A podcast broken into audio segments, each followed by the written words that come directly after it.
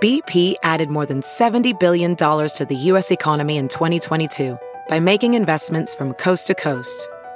Investments like building charging hubs for fleets of electric buses in California and starting up new infrastructure in the Gulf of Mexico. It's and, not or. See what doing both means for energy nationwide at bp.com/investing in America.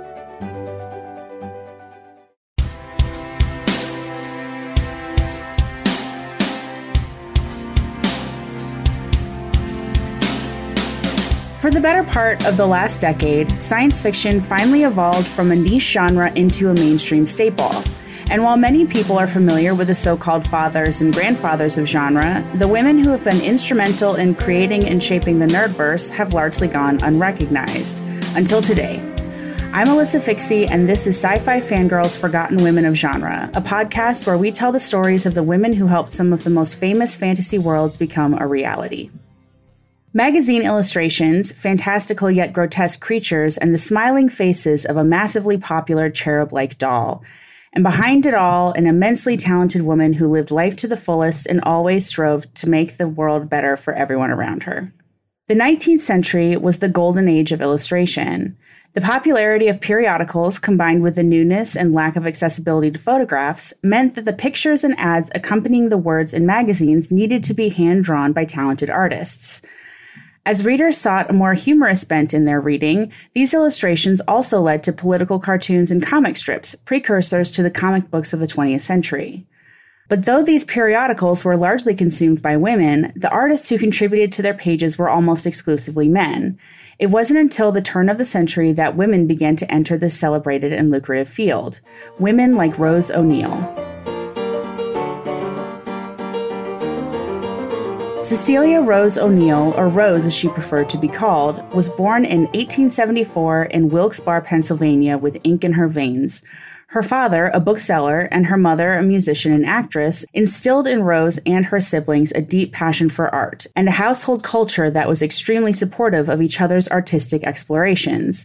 Rose, in particular, the second-born child and eldest daughter, drew the attention of her father. She would recall a conversation from her childhood wherein he had begged her mother to let him experiment with her education, giving her a course of study that would only include a connection to the arts, an argument Rose claims she overheard while drawing under the kitchen table. "But she can't say 2 and 2 make 4, her mother protested. "Why should she?" he responded. "I don't expect her to be at such a loss for something to say." Her father had romantic notions of life on the prairie, and so in 1877, he loaded the entire family up, including Rose and her 5 siblings, and moved to rural Nebraska. Mind you, this was an era when such a move would still be taken via wagon train. But the idyllic life of simple farming and filling the hours with poetry was not what the O'Neill family found.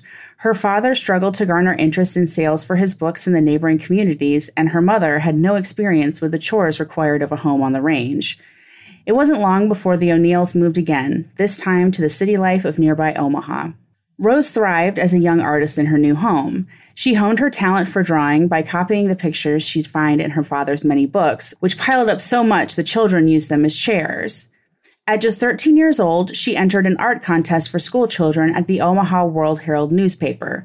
She won, but her entry, entitled "Temptation Leading Down into an Abyss," which admittedly sounds like something you'd easily find in any modern artistic 13-year-old's notebook, was such a sophisticated work that the newspaper thought she'd copied it. Before they would award her the prize, they required her to come down to the offices and draw something for them in person. For her efforts, she earned a $5 gold piece, and let's be honest, probably a pretty big heaping of well-earned self-satisfaction in the process, too. Ain't you going, you the leader man, ragged leader man. For the rest of her teen years, Rose continued to make money off her drawings. She sold illustrations to publications all over the Midwest region and as far away as Denver. It became clear that Omaha just wasn't big enough for Rose's talents. So, at 19 years old, she moved to New York City. Legend has it that her mother sold the family cow to pay for her move. On their way to New York, her father took her to the Columbian World Exposition in Chicago, where she saw large paintings and sculptures in person for the first time, rather than simply in the pages of her father's books. Her first residence in New York was at a convent, and the nuns, the Sisters of St. Regis, would chaperone Rose to meetings with publishers and magazine editors as she attempted to sell her work. We're not saying that having a habit-clad representative of God himself in your corner is a bolder negotiation strategy than a mere manager or agent, but it sure didn't seem to hurt. Rose found amazing success in the city. She began selling her illustrations to publications like Cosmopolitan, Harper's Bazaar, and Collier's. It was extremely rare work for a woman to be getting, and in fact, Rose even signed her art with just her initials, CRO, to disguise her gender from the general audience, an all-too-common trend in a lot of the stories we tell of female genre pioneers. But the work was lucrative, so much so that Rose had become the sole provider for her family, who had moved once again, saying another goodbye to city living and relocating to a remote home in the Missouri Ozarks. Rose adored the new homestead. When writing in her autobiography about visiting it for the first time, she wrote, "I forgot my fears and shouted my joy. I called it the Tangle, and my extravagant heart was tangled in it for good." She named the estate Bonniebrook after the small stream that ran alongside the family's cabin. In 1896, Rose wrote a comic strip, The Old Subscriber Calls. When it was printed in the pages of Truth magazine, it became the first published comic strip created by a woman. Her comic illustrations were so popular that she ended up earning a spot as a staff artist for the humorous Puck magazine. Rose was the only woman on the staff. Also in 1896, Rose married Gary Latham, her longtime pen pal and sweetheart. It started off great. Latham got along well with Rose's family of artistic dreamers and even moved in with them at Bonniebrook at one point. The marriage ended disastrously, however, when Rose discovered that Latham was intercepting her paychecks for her illustrations and spending her earnings himself. This was a betrayal for two reasons. For one, Latham was from a wealthy family to begin with and likely didn't need the money he was stealing from his wife. But it also threatened the stability of Rose's whole family, given that her pay was their only source of income. The divorce was devastating for Rose, who retreated to Bonniebrook to recover. While she was there, she began receiving mail from a secret admirer back in New York. She would later discover that this mysterious would-be paramour was Henry Leon Wilson, the literary editor at Puck magazine. His anonymous advances appealed to Rose, who had a wild romantic spirit, and the two were married. Unfortunately for Rose, her second marriage was no better fated than the first. At first, it felt like a perfect connection between two artistic and literary souls. Wilson would spend a great deal of time at Bonniebrook writing novels and plays, and meanwhile, Rose entered into a prolific and celebrated period of her own. She published her first illustrated novel, entitled The Loves of Edwy, in 1904. Then, 2 years later, she was elected to the Société des Beaux-Arts in Paris. This prestigious membership allowed her to exhibit her paintings in the Society's Paris Salon to much acclaim. But despite seeming good on paper, this marriage only lasted 5 years as well. Harry slipped into an intense depressive period, his moods becoming a permanent haze of dour and sullen, and in an era lacking the modern medical treatments for clinical depression. His melancholy didn't mix at all with Rose's temperament. She was almost a caricature of the bon vivant artist. She was upbeat, full of energy, and often spoke in baby talk. Harry hated this, yet nevertheless she persisted. The two divorced in 1907, and though they parted on friendly terms, Rose decided she'd had her fill with marriages. She never wed again and never had any children. She was, however, about to create something that would be the biggest success of her career and bring joy to children around the world. In the wake of her second divorce, Rose O'Neill began to dream about cherub-like babies with round tummies. They had big eyes, and their faces were full of joy, as if always in the middle of laughing. Rose would later write that she had been drawing some version of these fairy babies throughout her life, but they finally took hold in 1908, when she would publish them in the holiday edition of the Ladies' Home Journal. She gave them a name inspired by Cupid. She called them Kewpies. "Cupid gets you into trouble," she said, "and the Kewpies get you out." Kewpies became a cultural phenomenon. They appeared regularly in the pages of magazines that Rose did illustrations for, like Women's Home Companion and Good Housekeeping. By 1913, their popularity was so vast that Rose patented the Kewpie doll and had them produced by German doll maker J.D. Kessner. But the first batch of dolls sent to her were terrible. They were so far off from her vision of the Kewpies that Rose personally went to Germany and had the molds destroyed. She then worked with a teenage art student, not unlike she had once been, to create new molds that better reflected what the Kewpie should look like. The dolls were a massive success, the Trolls or Funko Pops of their day, and they turned Rose O'Neill into a millionaire, netting over $1.4 million, which would translate to $35 million by today's standards. They were some of the first mass-marketed toys in the U.S. The success of the Kewpies also helped Rose's illustration career as major brands like Jell-O, Kellogg's, and Kodak hired her for their marketing campaigns. She began to buy new homes in Missouri, New York, Connecticut, and Italy, where she purchased a villa from her friend Charles Coleman when he could no longer afford it, then allowed him to continue living there until his death. This generosity was a major part of her personality. In addition to continuing to support her family, she began to treat her many estates as artist colonies. Guests would come to visit and end up moving in because she didn't have the heart to throw them out. If rising tides raise all ships, Rose O'Neill was dedicated to being that tide, especially when it came to women. Beginning in the late 19th century, the New Woman movement arose. The name, from a term coined by Irish writer Sarah Grand, spoke of a new generation of women who were fiercely independent and radical, a precursor to more modern-day feminist movements.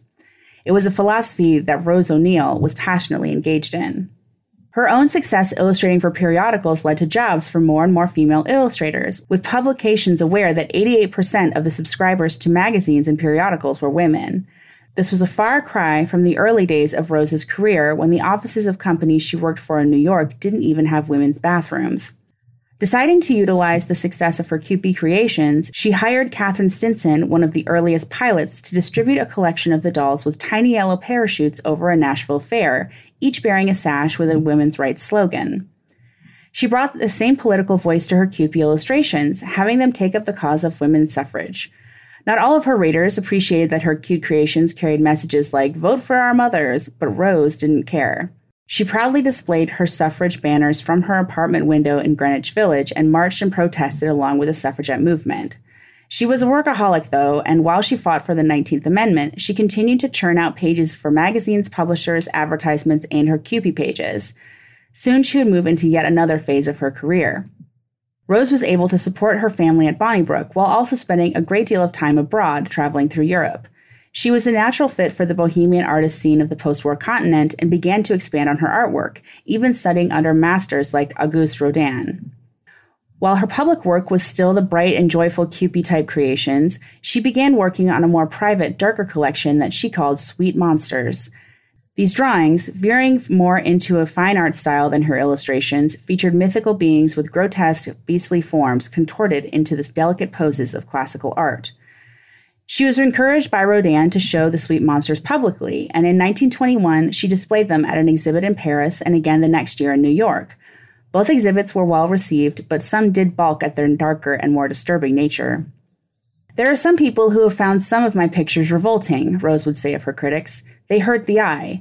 But I am not dejected like Poe. I am in love with magic and monsters and the drama of form emerging from the formless." Though she had yet another artistic success, the party eventually has to end, even for as vibrant a spirit as Rose O'Neill. By the 1930s, Rose's wealth had completely vanished. Many factors contributed to her decline in fortune.